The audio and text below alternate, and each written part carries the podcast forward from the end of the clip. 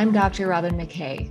This is the Mindset RX podcast, the show made especially for emotionally intelligent leaders ready to set the tone for a positive, productive, and purposeful week.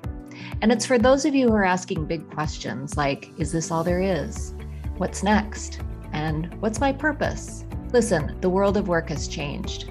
Grit, hard work, and tenacity are giving way to purpose, flow, and hope as we seek new ways to contribute, make a difference, and create a career and life that matters. It's time to start dreaming again. Here we go.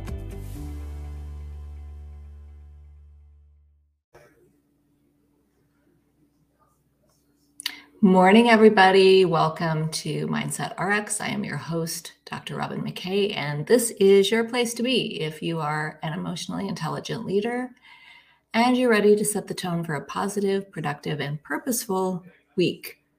And then I go on to say month, year, life. Happy New Year. It's so good to be back. We took a little bit of time off for the holidays, and this is our first scheduled appearance back on LinkedIn Live and on our sister podcast. And I'm so happy to be here with you. So, this year, I'm going to be focusing on something a little bit more dialed in. In the past, what I've been doing is kind of just feeling into what's going on in the world right now and how can I contribute to the conversation? How can I give my best advice and my my two cents or more, if you will, to what's going on in the world. And for sure, that's going to still be part of the work that we do on this show. However, we're in the middle of the great resignation, and more and more talented and accomplished people are looking for other ways right now to contribute their gifts, talents, and abilities. They're looking for other jobs, other positions, other companies, even. Some of them are even making the leap into entrepreneurship out of the corporate space. So, what I thought I would do for the next little bit, I think that we've got about six weeks of content on this. We'll see. But what I'm going to be doing for the next little bit is taking you through the way that I work with those high performers, high achievers, accomplished people who come to me and they want to find their next position they want to find their next job. I'm calling it Career RX. But I have a specific methodology that I use to support accomplished, emotionally intelligent leaders in finding their next. And I'm going to start sharing it with you. I think it's time to go behind the scenes. This is work I've been doing for years and years.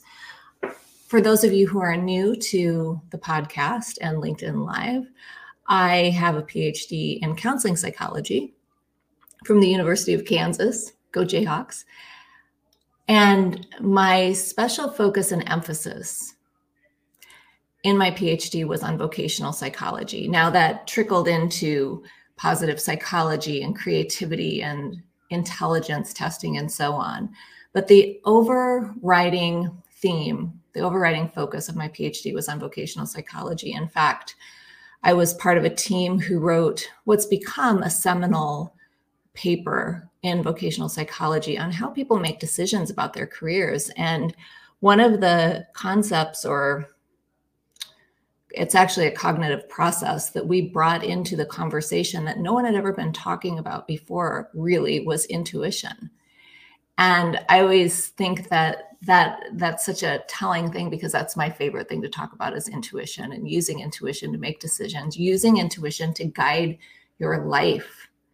And whether you've been here with me for a while or you're brand new, one of the things that you need to know about me is that I use my intuition all the time, all the time, every day to make decisions, to figure out what's next, and um, to move through life with ease and grace and creativity. And my life is a million times better than it was before years ago when I was pretty much solely relying on my reason, on my intellect to to guide my career. So that's where we're going to be talking about this this year is career RX, using your intuition to guide your decision making, but even more than that, using your intuition to land your dream job in any market. anytime. And I'm going to be sharing some examples from my practice over the years from from the coaching that I've done with people about how that's worked for them and how it's worked for me as well as I've been going through that process myself. So, welcome. As we always do, I like to take just a minute to center, to bring yourself into the present moment. So, go ahead and do that right now. Take a deep breath in, let it go, settle in. If you're multitasking as best you can, set that aside for the time being and just let yourself focus here and now. And then let's go ahead and dive in. I have been thinking a lot about the best approach to teaching this methodology outside of my my uh, private coaching programs. And while I can't do the work for you, and while there is tremendous value in being held in your highest potential, what I do want to start giving you all is some recommendations, advising, and suggestions on how to go about finding your ideal job, finding your dream job, um, using your intuition. And let's just start by talking about intuition, shall we? This is something that, especially for high performers, high achievers in healthcare, tech, fintech, any of these fields that that you all are familiar with and work in, intuition is not always viewed as the go to cognitive process, is it?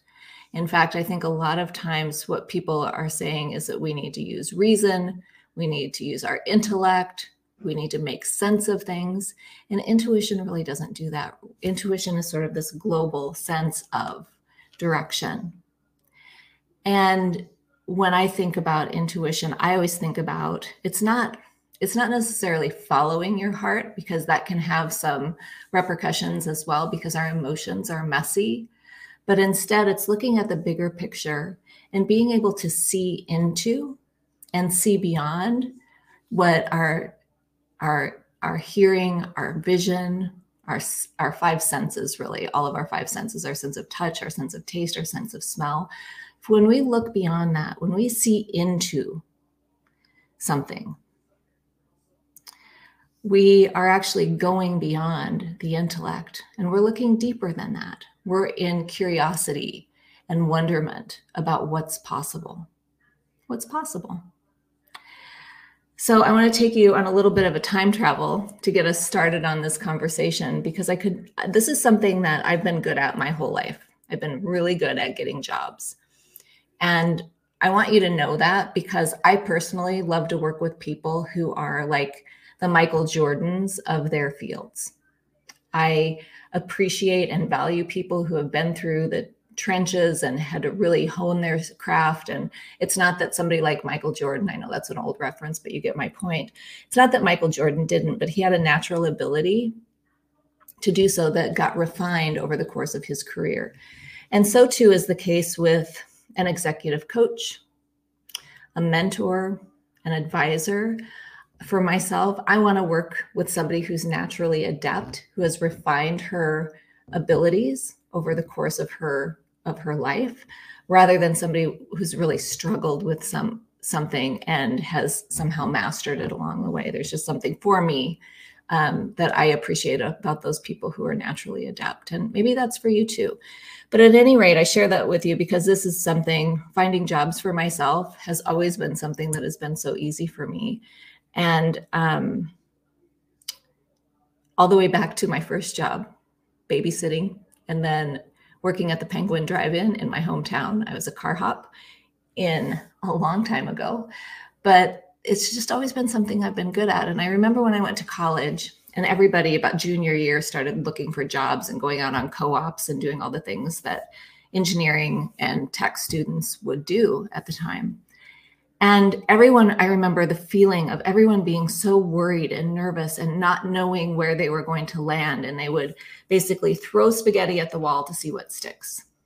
And they would go out on all of these job interviews and maybe they would land in, like, I don't know, Philadelphia or Peoria. Not that there's anything wrong with either of those those cities. But for me, my job searches never work like that. I just decided where I wanted to land. And then I knew I would find the position that I wanted to be in. Somehow I knew that. Don't ask me how I knew that at the time. I think that I was more of a an unconscious competent than anything else. It was just something that came naturally to me. And because my efforts, my my job search efforts were so easy, I thought I was doing something wrong, believe it or not.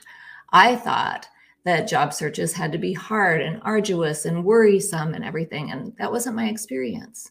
So I really thought for a little while that I was doing something wrong until I discovered that I wasn't, until I discovered that I just had this natural innate sense of being able to navigate the unseen, the uncertainty of job searches, and land where I was meant to land. And that has happened every single time I've done a job search. Early on, after I graduated with my undergrad in biology, I went out into the workforce. And this was a time you Gen Xers will 100%, 100% relate to me. If you're not a Gen Xer, boomers will probably relate to this too, but Gen Xers for sure will. I went into the Kansas City Star newspaper and I looked at the want ads to find technical positions. I knew I wanted to be a technical writer. I knew that that was something that I was good at. And I found, I think I found five jobs available for new technical professionals in the want ads in the Kansas City Star. So I sent out five resumes. I got three job interviews. One was an absolutely not for me. This dude um, asked me why I wanted to work at all since my husband was an engineer. So that was my first experience as a woman in a technical profession with sexism. But that was an absolute no. And then I ended up getting two job offers, one of which I took, and that set that set me on my course for my career in biotech actually. So even then, I didn't know exactly what I was doing. I just knew it was pretty easy and I knew I was focused. I knew I had narrowed things down enough that I'd be able to find something, but I was still really nervous about it. I remember thinking to myself, man, if I don't get a job, what am I going to do? I was really worried about that. I had, this is something that I did that looking back, it's something, looking back, I started doing it then. And it's something that I think is a really good practice if you are looking for your next job. I told my current boss, I said, I'm looking and I'm going to be done by the end of July. I will be here through the end of July. So I put a deadline on it. And I think I was 24 at the time. I wasn't, you know, I was just a kid, but I put a deadline on how long I was going to be staying at my current position. I was running a swim school and a gymnastics club. I said, "Well, I'll get I'll get us through the summer and then I'm going to leave." So, and of course, making that decision even though I didn't have my job at the time made all the difference for me because I put a timeline. I collapse the timeline to be able to really put, I, I'm going to say this, I put some pressure on myself to find my next job. I think that I made myself uncomfortable, uncomfortable enough knowing that I had a deadline, knowing that we already had backfilled my position at the at the swim school, knowing that I had to get out, whether I had a job or not put some pressure on myself. And that actually helped me collapse time and space, I believe, in order to land the job that I did take early on in my career. So I'm sharing this with you, and I'm going to be sharing stories like this throughout our time together because I think it's important to illustrate through stories this job search process.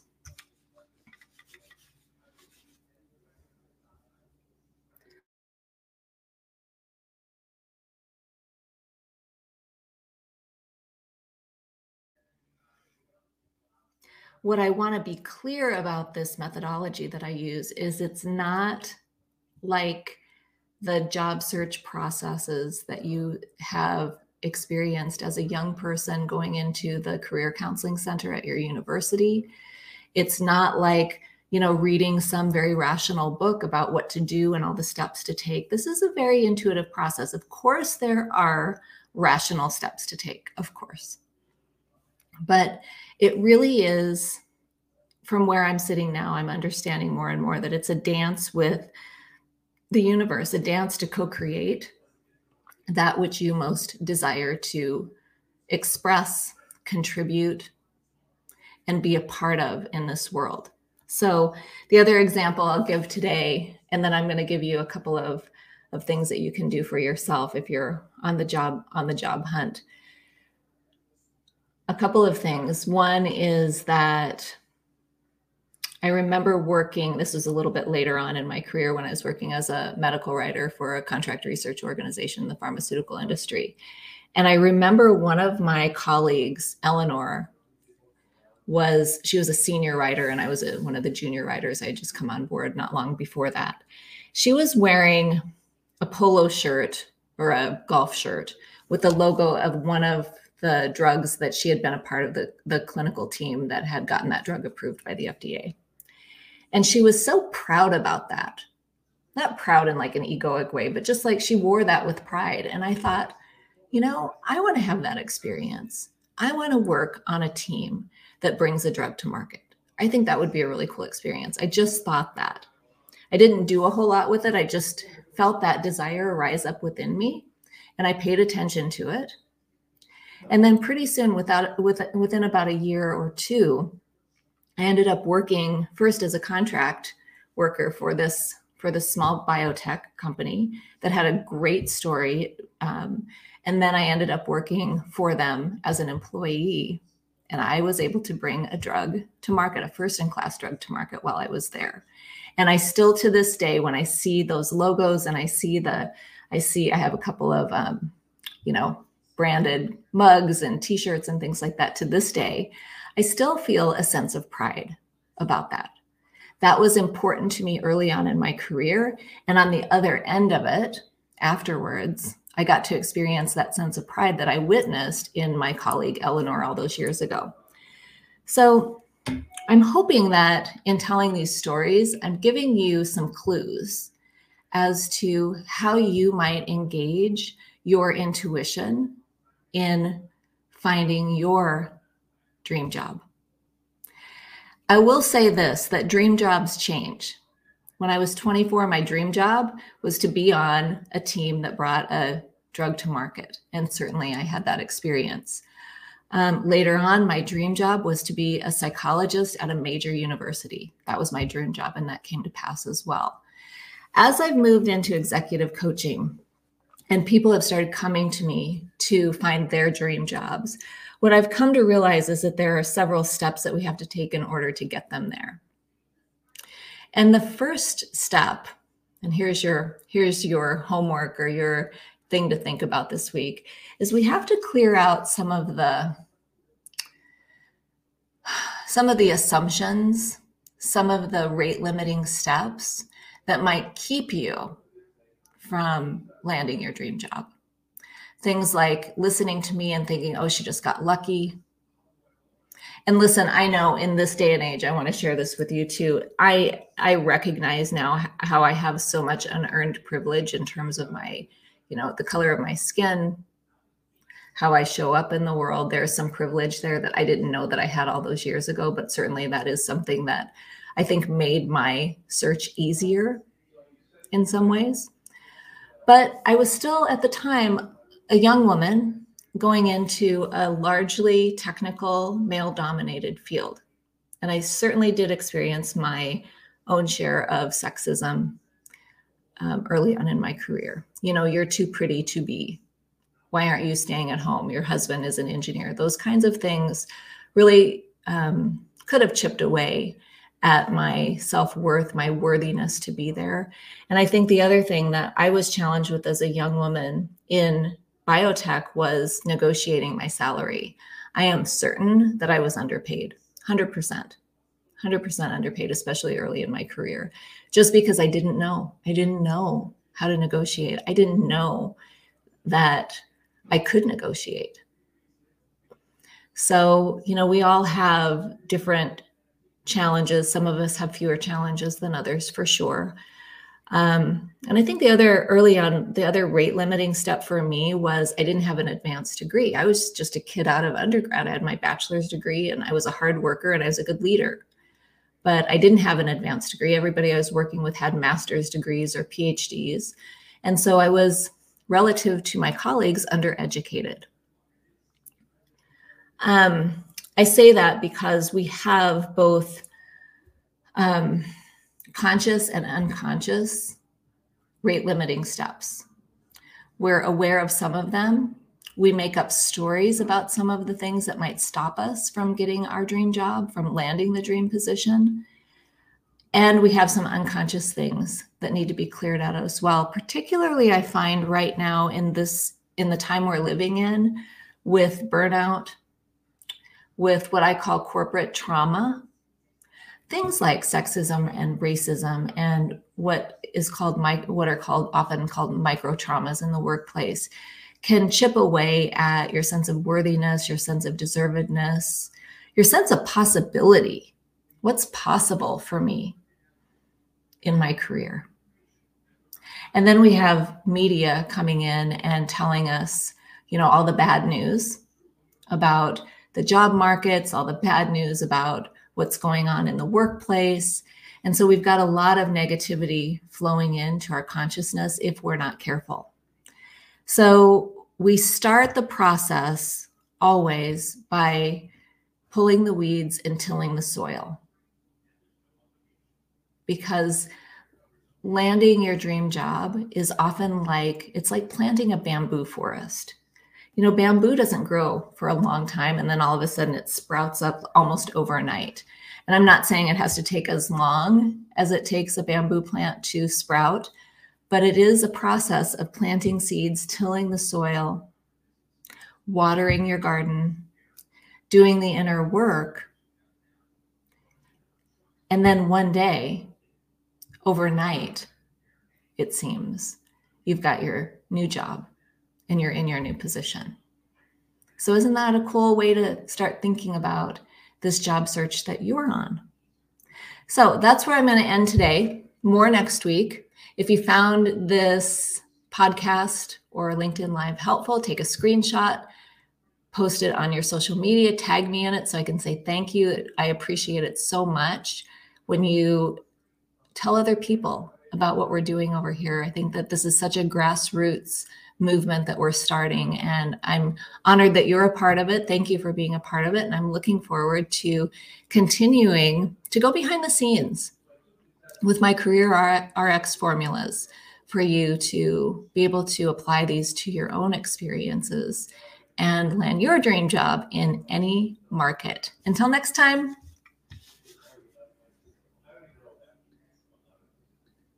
Thanks for joining us this week on Mindset RX. Make sure to visit my website, drrobinmckay.com, where you can subscribe to the show in iTunes, Stitcher, or via RSS so you'll never miss an episode. And while you're at it, if you found value in this show, it'd simply make my day if you'd consider leaving a five star rating on iTunes. Or if you'll just tell a friend about the show, that would help us out a lot too. If you like this show, you might want to consider connecting with me on LinkedIn. And I'm also available for private executive coaching, corporate trainings, and keynote addresses. Just email us at robin at drrobinmckay.com and request more information. And remember this it's time to start dreaming again. Your future is waiting.